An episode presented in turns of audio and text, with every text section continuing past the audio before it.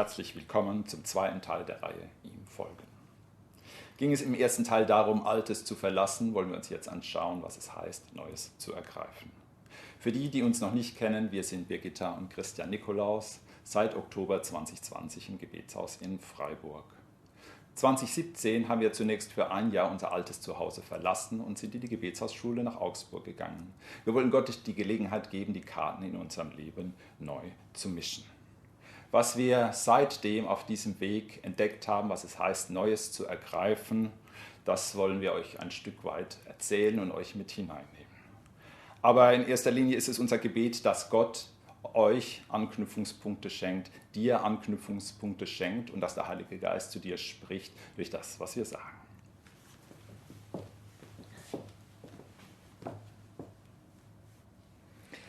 Zu Beginn eine kleine Episode aus meinem Leben. Ich war Anfang 20, frisch bekehrt und ähm, auf einem Kongress der geistlichen Gemeindeerneuerung. Damals für mich eine völlig neue Welt erhobene Hände, charismatischer Lobpreis, Sprachengesang. Eigentlich hätte ich sofort auf dem Absatz wieder kehrt gemacht und wäre geflohen. Aber Christian hatte mich mitgenommen, ihm vertraute ich und so konnte ich mich einigermaßen auf die Situation einlassen. Besonders verwirrt hat mich damals eine Predigt von Gary Keller. Ich hatte keine Ahnung, wovon dieser eindrucksvolle Mann sprach. Er hat wirklich Eindruck auf mich gemacht mit seinem urigen schweizerischen Dialekt und ich merkte, es ist was ganz Bedeutungsvolles, von dem er gesprochen hat, aber ich verstand überhaupt nicht, worum es ging. Er sprach von der Braut und dem Bräutigam, er sprach vom Tier, vom vier Wesen vor dem Thron, vor Ältesten mit Kronen, von Posaunen, vom Hochzeitsfest. Als Katholikin war ich jeden Sonntag seit meiner Geburt eigentlich im Gottesdienst und hatte schon eine Unzahl von Predigten mitbekommen. Aber hier saß ich nun und ich dachte, wovon redet dieser Mann? Wieder zu Hause las ich dann das Buch der Offenbarung, aber das hat meiner Verwirrung auch nicht wirklich Klärung verschafft. So richtig helfen konnte mir auch niemand und so gab ich mich erstmal mit der Aussage zufrieden, es gibt eben Teile in der Bibel, die verstehen wir nicht. Mehr als 20 Jahre später, als wir das erste Mal den Gebetsraum in Augsburg betraten, war es, als hätte die Zeit mich eingeholt. Es war am späten Abend und Andrea und Sebastian Bartram sangen das Lied How Beautiful is the Rider on the White Horse. Und es herrschte die gleiche verheißungsvolle Atmosphäre wie damals bei Gary Keller. Nun aber wollte ich genauer wissen, was es mit dem Mann auf dem weißen Pferd auf sich hatte. Und ich habe gemerkt, an diesem Ort da werde ich der Sache auf den Grund gehen können. Und so haben wir beschlossen, für ein Jahr nach Augsburg zu gehen. Und tatsächlich habe ich in diesem Jahr der Gebetshausschule Jesus als den Auferstandenen kennengelernt, den König, der zu Rechten des Vaters regiert und den Mann mit den Augen wie Feuer, den Bräutigam, den Löwen und das Lamm. Und ich habe Stück für Stück Zugang bekommen zu, zu dem Thronsaal, zur Realität des Himmels, zum Reich Gottes. Und da, wo du einen kleinen Blick in sein Reich bekommst und nur ein blasser Schimmer seiner Herrlichkeit auf dich fällt, da scheint es absolut absurd, dass du dich weiter um dich selber drehst und dass du zu fragen, was ist jetzt mit mir? Da willst du einfach diesem König dienen und sein Reich weitertragen auf diese Erde. Du gehörst dann zu denen, die erwarten, dass Jesus wiederkommt und sein Reich hier auf Erden aufrichtet. Und du freust dich schon total darauf, mit anderen Menschen aus allen Nationen und Sprachen vor ihm anzubeten. Und wenn du diese Dimension des Reiches Gottes einmal geschmeckt hast, wirst du dich nie wieder mit weniger zufrieden geben. In diesem Jahr habe ich also meine Heimat kennengelernt. Mehr als 20 Jahre war ich eigentlich schon Teil davon, aber so richtig habe ich das nicht gewusst. Mir war vorher nicht klar, dass sie wirklich existiert und auch jetzt schon zugänglich ist. Und nun lebe ich unter total anderen Vorzeichen. Inzwischen sind mir Textstellen wie unser Bürgerrecht ist im Himmel oder wie in Philippa 20 oder in Christus sind wir mitversetzt in himmlische Regionen, Epheser 2,6, sehr real und ich kann mich ein Stück darin bewegen. Es ist meine Heimat geworden und wird es immer mehr. Bin ich also in diesem Jahr total selbst weltfremd geworden? Ja. Und das ist gut so. Denn es ist wichtig, dass wir unsere neue Heimat kennenlernen und lernen, uns darin zu bewegen.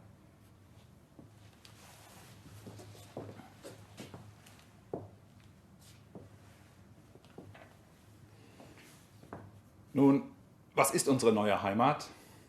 Es ist das Königreich Gottes. Und das ist wirklich mit nichts vergleichbar, was wir sonst kennen. Es ist total anders. Um es etwas zu verdeutlichen, stell dir mal folgende Situation vor. Du bist plötzlich nach China versetzt. Wärst chinesischer Staatsbürger. China wäre dein neues Zuhause. Von jetzt auf gleich würdest du in einer komplett neuen Umgebung leben. Neue Sprache, neue Familie, neue Regeln, neue Gesetze. Eine ganz andere Kultur. Nichts von deinem bisherigen Gelernten ist mehr anwendbar. Du kannst nicht mal einen Stadtplan oder ein Straßenschild lesen, weil du die Schriftzeichen nicht entziffern kannst. Es würde mit Sicherheit einige Zeit dauern, sich in diesem Land zurechtzufinden und sich darin zu bewegen. Genauso ist es mit dem Reich Gottes. Wir sind von jetzt auf gleich in sein Reich hineinversetzt, wie es in Kolosser 1.13 heißt. Und alles, alles ist komplett anders, dermaßen anders, dass wir völlig umdenken müssen. Ein paar Beispiele. Das Reich Gottes hat eine andere Staatsform. Es ist ein Königreich, keine Demokratie. Es gibt einen König, einen guten König.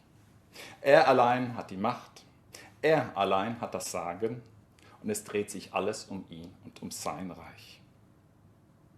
Es herrschen auch andere Prinzipien und Gesetzmäßigkeiten. Zum Beispiel, wer groß sein will, soll ein Diener sein. Wer loslässt, wird empfangen. Oder wer Feinde hat, der soll sie lieben. Und die Sprache im Königreich Gottes kennt nichts Schlechtes. Von jetzt auf gleich bist du, bin ich in unserem Umfeld, in unserem neuen Umfeld ein Ausländer. Wir sind Fremdlinge der Welt, wie es im 1. Petrus 2.11 heißt. Das heißt, wir sind den anderen fremd und die anderen sind uns ein Stück weit fremd. Und du bist im Auftrag des Königs unterwegs. Das heißt, du bist befähigt, berechtigt und aufgefordert, die Welt durch die Kultur des Königreiches nachhaltig zu prägen. Salz und Licht zu sein, den Wohlgeruch Gottes zu verbreiten. Geistlich betrachtet, verlorenes Land zurückzuerobern. Das heißt, dir anvertraute Gesellschaftsbereiche in den geistlichen Wirkungsbereich von Jesus zurückzubringen. Du bist auch in eine geistliche Auseinandersetzung gestellt, wie es in Epheser 6,12 heißt. Das heißt, du bist befähigt, autorisiert und aufgefordert, den rechtmäßigen Herrschaftsanspruch Jesus Christus und seinen Sieg in der geistlichen Welt zu verkündigen. Ich weiß nicht, wie es dir geht, aber ich, als ich zum ersten Mal diese Dinge realisierte, sagte mir mein Verstand, das kann nicht wohl wirklich ernst gemeint sein. Da machst du dich doch lächerlich. Aber genauso ist es. Nach den Prinzipien des Königreichs zu leben und zu handeln, ist für die natürlichen Sinne eine Torheit und birgt das Risiko, sich lächerlich zu machen aber etwas in dir, dein Geist, der will es. Der weiß zu tief, da ist, da ist was dran. denn er ist dafür gemacht. Er schmeckt quasi das Leben, was darin steckt. Und diesem Geschmack nach Leben, dem dürfen wir nachgehen und sollen wir nachgehen und die Prinzipien, die Regeln und die Kultur unserer neuen Heimat, dem Königreich Gottes, lernen und uns zu eigen zu machen. Hier ist es gut, ab und an den Status der eigenen Einbürgerung abzuchecken. Bei mir geht es in etwa folgendermaßen. Ich nehme eine konkrete Situation und frage Jesus, war das so in deinem Sinne, wie ich gehandelt habe? Und dann lasse ich ihn entscheiden. Ihn entscheiden, nicht ich entscheide. Er beurteilt, nicht ich. Und fast immer sieht er die Dinge anders als ich. Und aus einer anderen Perspektive und aus einem anderen Licht. Und ich weiß dann, wo ich stehe und weiß, welche Schritte ich dann als weiteres tun kann.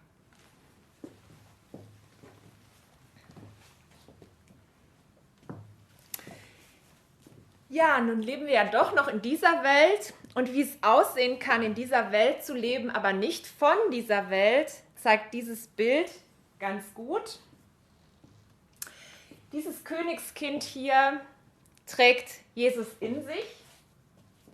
Das ist so die Dimension Christus in uns, Christus in mir. Aber es steht mit beiden Beinen auf der Erde, fest auf der Erde es ist ganz in der Welt, es ist nicht abgehoben und schwebt in irgendwelchen geistlichen Sphären herum.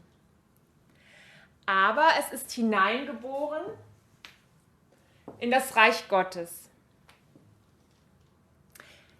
Es ist ganz in der Welt, aber nicht von der Welt.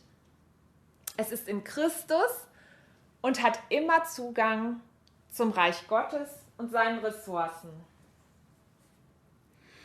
Da, wo es ist, nimmt es das Reich Gottes automatisch mit.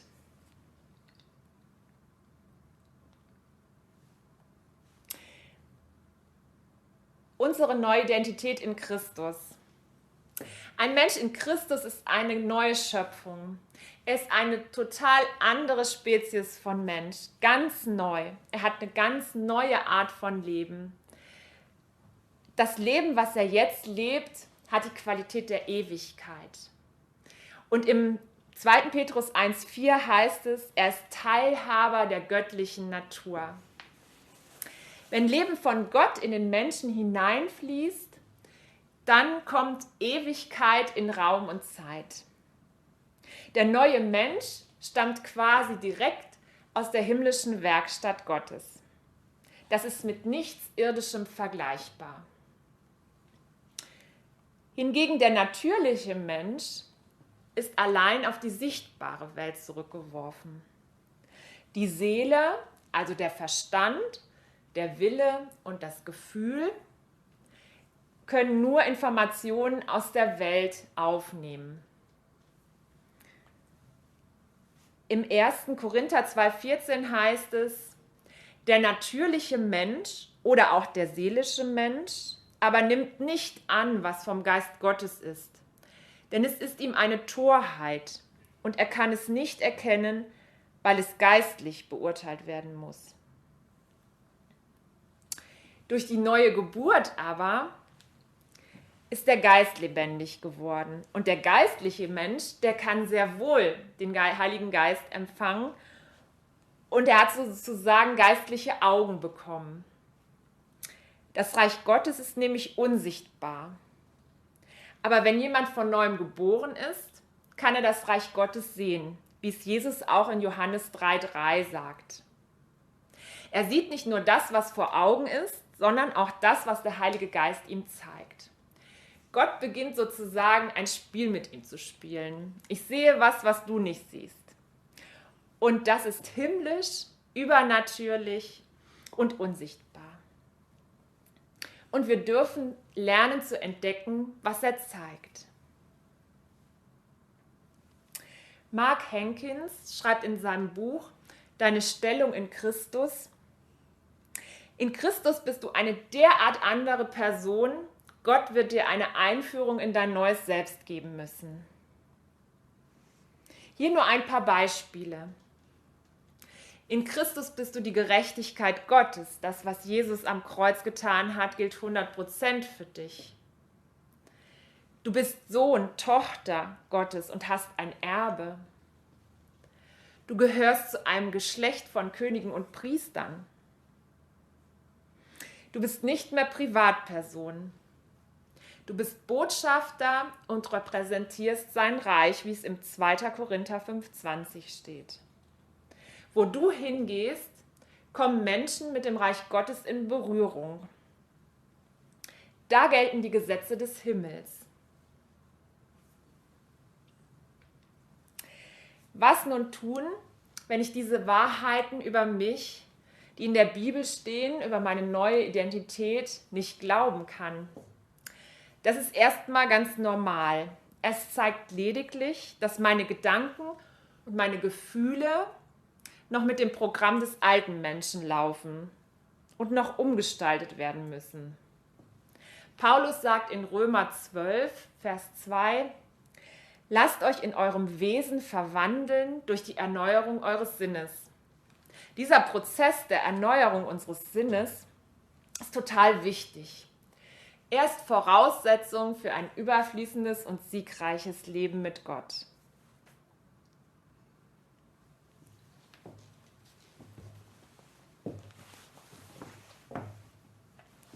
Die Frage ist also, inwieweit leben wir in unserer neuen Identität und in unserer neuen Heimat? Heimat und Identität spiegeln sich im Verhalten wider. Ich weiß nicht, wie es dir geht. In welches Land ich auch gehe, ich werde relativ schnell als Deutscher erkannt.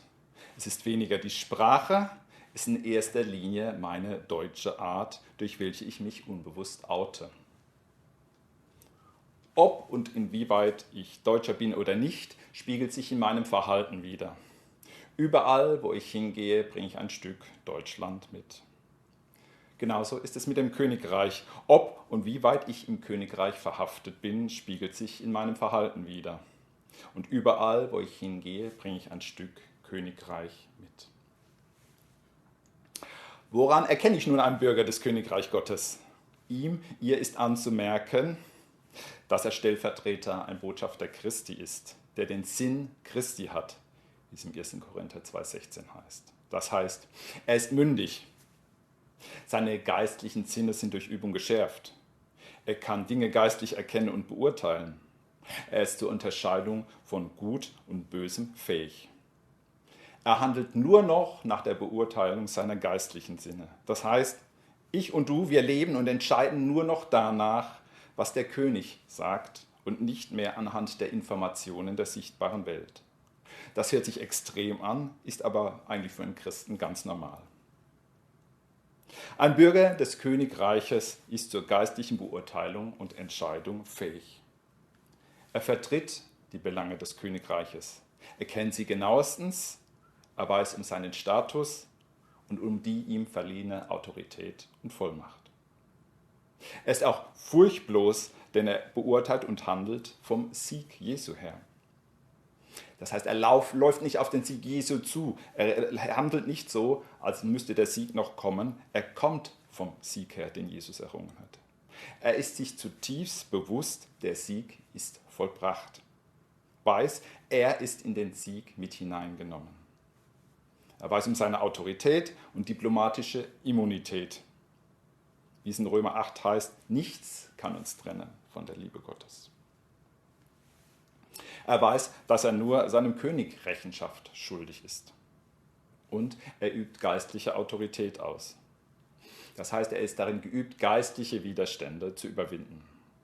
Denn er weiß, wie im 1. Johannes 4,4 steht, er ist aus Gott und der, der in ihm ist, ist größer als die Welt, als der, der in der Welt ist. Er betet auch anders. Er betet vom Reich Gottes her, vom Sieg her, nicht aus der sichtbaren Welt heraus. Das Maß seines Glaubens bezieht sich nicht nur auf das, was er sich vorstellen kann, was passieren könnte, sondern es bezieht sich auf die Größe und die Allmacht Gottes. Er betet das, was er den Vater tun sieht. Ich finde, das sind alles sehr starke Wahrheiten und ein folgendes Bild fassen die, glaube ich, ganz gut zusammen. Ein Botschafter des Königreiches ist wie ein geistlicher Thermostat. Er ist dafür da, aktuelle geistliche Temperaturen festzustellen und die aktuelle Temperatur zu ändern, dahingehend, wie sie eigentlich sein soll, auf das richtige Maß zu ändern. Im Gegensatz zu einem Thermometer, der ist nur dafür da, die aktuelle Temperatur festzustellen. Du und ich, wir sind also dafür gemacht, eine geistliche Atmosphäre, eine geistliche Realität in Richtung Kultur des Königreiches zu verändern. Ich finde das stark, oder? Bevor wir beide loszogen, waren wir ja schon froh, wenn wir überhaupt etwas von der geistlichen Atmosphäre mitbekommen haben. Und unterscheiden können, ist es jetzt unser Gefühl oder eine geistliche Atmosphäre. Aber auch positiv Einfluss nehmen zu können, auf die geistliche Atmosphäre einwirken zu können, das war uns neu. Wir sind dafür gemacht, du und ich sind dafür gemacht, das Königreich Gottes und damit seine Kultur sichtbar werden zu lassen. Das ist deine Bestimmung, das ist meine Bestimmung und Verantwortung zugleich, in dieser Identität zu laufen. Ein Standortcheck könnte folgendermaßen aussehen.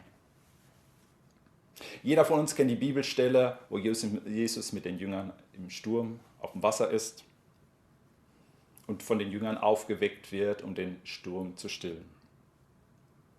Nimm dir mal eine aktuelle stürmische Situation in deinem Leben vor und vergegenwärtige dir diese Situation.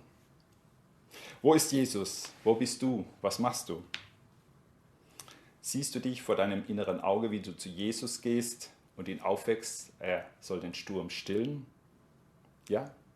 Das ist gut, denn du vertraust Jesus und du kennst ihn. Siehst du auch vor deinem inneren Auge, dass du an der Stelle von Jesus bist und den Sturm befehlen kannst zu schweigen? Ja? Noch besser, du weißt, du bist in Christus, in deiner neuen Identität. Nicht falsch verstehen, man muss sich in beiden Rollen bewegen können. Mitunter ist die erste uns vertrauter als die zweite und etwas ungewohnt. Und da gilt es daran zu lernen zu laufen. Zu Anfangs dachte ich, das wäre anmaßend und ein Zeichen von Überheblichkeit. Bis mir jemand sagte, was in der Bibel steht, höher zu achten als die eigene Vorstellung, die eigene Beurteilung nennt man Demut. Alles andere wäre Stolz.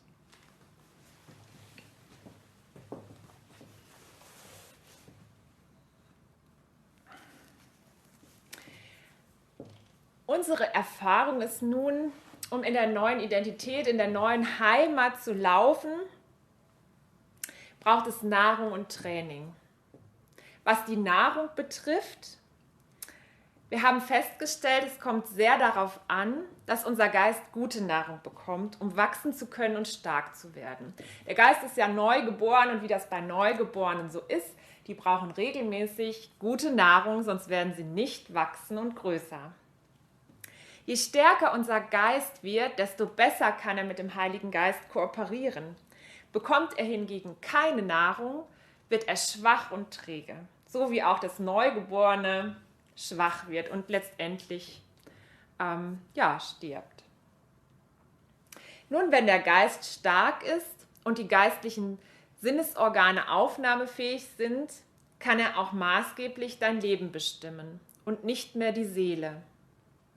Im natürlichen Menschen herrscht die Seele, Verstand, Wille und Gefühl aber damit ist sie eigentlich komplett überfordert. Im geistlichen Menschen hingegen kann sich die Seele an den Geist anlehnen und zur Ruhe kommen. Nicht nur unsere Gefühle, auch unser Verstand braucht Erlösung. Was also ist Nahrung für den Geist? Es ist das Wort Gottes. Ohne das Wort Gottes hat unsere geistliche Leben wenig Substanz. Je mehr wir das in das Wort Gottes hineingehen, merken wir, das Wort Gottes ist unsere Versorgung, unsere Nahrung, kein Appell. Es erinnert uns immer wieder an unsere neue Identität und an unsere Heimat. Das Wort Gottes ist lebendig und hat Kraft. Wenn wir das Wort Gottes im Glauben aussprechen, hat es Wirkung, es bewirkt Veränderung. Das Wort Gottes ist auch Grundlage für Gebet. Ohne die Wahrheiten des Wortes Gottes ist unser Gebet wenig kraftvoll. Nur mit einem starken Geist und auf der Grundlage des Wortes Gottes können wir im Geist und in der Wahrheit anbeten, so wie Gott sich das ja auch wünscht.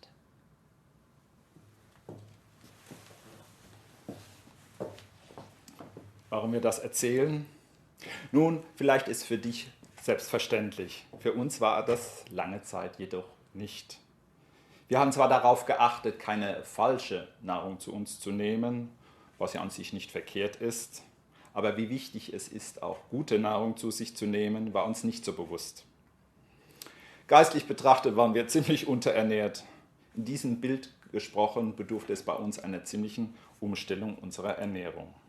Und zwar weniger Sekundärliteratur, mehr Wort Gottes. Nicht nur Losungen, sondern die ganze Bibel. Nicht nur Predigten hören, sondern selbst Wort Gottes studieren. Erst seit wir das ganze Wort Gottes im Zusammenhang lesen, ohne Passagen zu überspringen, merken wir, zuvor hatten wir ein falsches Bild von dem Reich Gottes. Es war selektiv sehr an den Zeitgeist angepasst und unseren Bedürfnissen auch angepasst. Es war individuell, es war individuell angepasst, das Evangelium. My personal Jesus. Und wir hatten es nicht gemerkt. Für uns traf zu, was in Matthäus 22, 23 steht. Ihr irrt, weil ihr weder die Schrift noch die Kraft Gottes kennt. Ja, wir kannten weder die Schrift noch die Kraft Gottes. Das festzustellen war erschreckend, aber auch heilsam. Was tun, wenn ich das Wort Gottes nicht verstehe, es sich nicht gut anfühlt oder mein Wille dem entgegensteht? Das kommt auch bei uns sehr häufig vor. Dann lass das Wort Gottes zu deinem Geist sprechen und vertraue darauf, dass dein Geist es erfassen kann. Unser Verstand hingegen ist oft viel zu klein. Wenn wir gut verstehen würden, wäre doch nicht Gott, oder? Und unser Gefühl und unser Wille, die sich sträuben, dürfen sich unterordnen unter das Wort und die kommen dann auch irgendwann hinterher.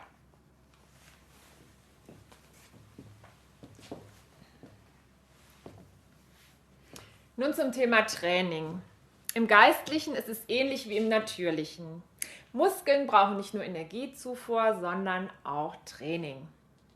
Wie ist unser Training? Letztendlich die Anwendung des Wortes Gottes, das Aussprechen des Wortes im Alltag. So wird es zum Anker meiner Seele, so lerne ich mich im Wort Gottes unterzuordnen. Nur das ausgesprochene Wort wirkt, denn das Hören des Wortes setzt Glauben frei. Das Wort Gottes ist ein Schwert. An ihm wird deutlich, was ist seelisch, was ist geistlich. Was ist vom Reich der Finsternis? Was ist vom Reich Gottes? Ein praktisches Beispiel. Nimm eine Situation, die dich aktuell beschäftigt, frage Gott nach einem Vers, den er dir dafür gibt und wende ihn an deine Situation an. Ein Beispiel von mir.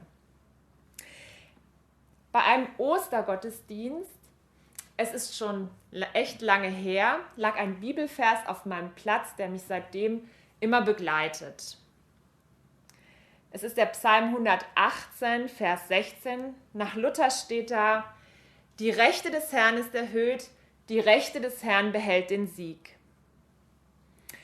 Bin ich also mit Umständen konfrontiert, für die ich aus dem Natürlichen heraus gesehen wenig oder gar keine Hoffnung habe, das kann mich selbst betreffen, andere Menschen oder die globale Situation der Welt, hilft es mir, diesen Vers laut auszubeten. Ich halte mich daran fest, damit ich nicht unter Hoffnungslosigkeit und Verzagtheit gerate. Da gibt es mehrere Möglichkeiten. Erstens, ich danke Gott dafür, dass dies die Realität ist. Konkret kann das so aussehen. Vater, ich danke dir, dass diese Situation nicht hoffnungslos ist dass ich nicht zu verzagen brauche. Ich danke dir, dass es so ist, wie in deinem Wort steht. Deine Rechte ist erhöht, deine Rechte behält den Sieg und das gilt auch für diese Situation. Oder zweitens, ich spreche ihn mir selber zu.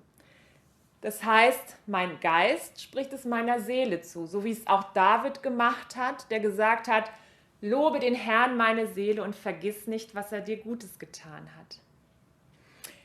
Das könnte dann ungefähr so aussehen. Birgitta, jetzt sei nicht verzagt, geh nicht unter diese Hoffnungslosigkeit, denn du weißt doch, es steht im Wort Gottes, die Rechte des Herrn ist erhöht, die Rechte des Herrn behält den Sieg und das gilt auch für diese Situation. Oder es gibt auch noch eine dritte Möglichkeit. Ich halte den Vers dem Feind entgegen und bringe ihn so zum Schweigen. Im Sinne von widersteht dem Feind, dann muss er vor euch fliehen. Jesus hat es auch in der Wüste getan, hat er auch gesagt, im Wort Gottes steht geschrieben. Und das könnte dann so aussehen. Du Geist der Hoffnungslosigkeit, du Geist der Verzagtheit, du musst weichen in Jesu Namen, denn im Wort Gottes steht, die Rechte des Herrn ist erhöht, die Rechte des Herrn behält den Sieg, Gott ist Sieger und das gilt auch für diese Situation.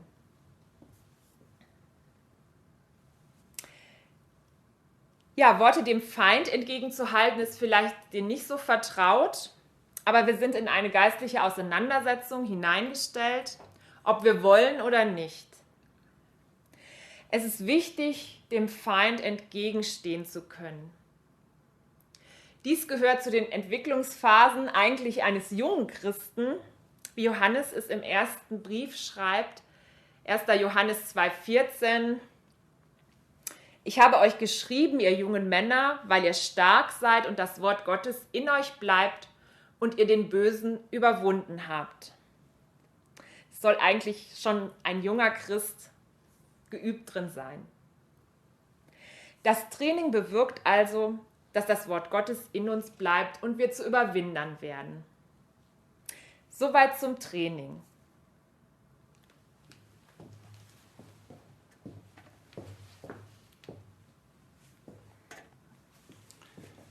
Neues ergreifen. Es geht noch so viel zu unserer Heimat im Königreich Gottes und unserer Identität in Christus zu sagen. Aber letztendlich gilt, davon zu hören ist das eine, das andere ist es, sich darin zu bewegen. Wir konnten dich hoffentlich auf unserem kurzen Rundflug über das Königreich ein Stück weit in deine Heimat und an deine Identität erinnern. Nun ist es Zeit, darin zu laufen oder weiterzulaufen, dich von Jesus in seinem Reich und seinen Plan positionieren zu lassen. Zum ersten Mal oder erneut. Wie und wo auch immer er dich hinstellen möchte.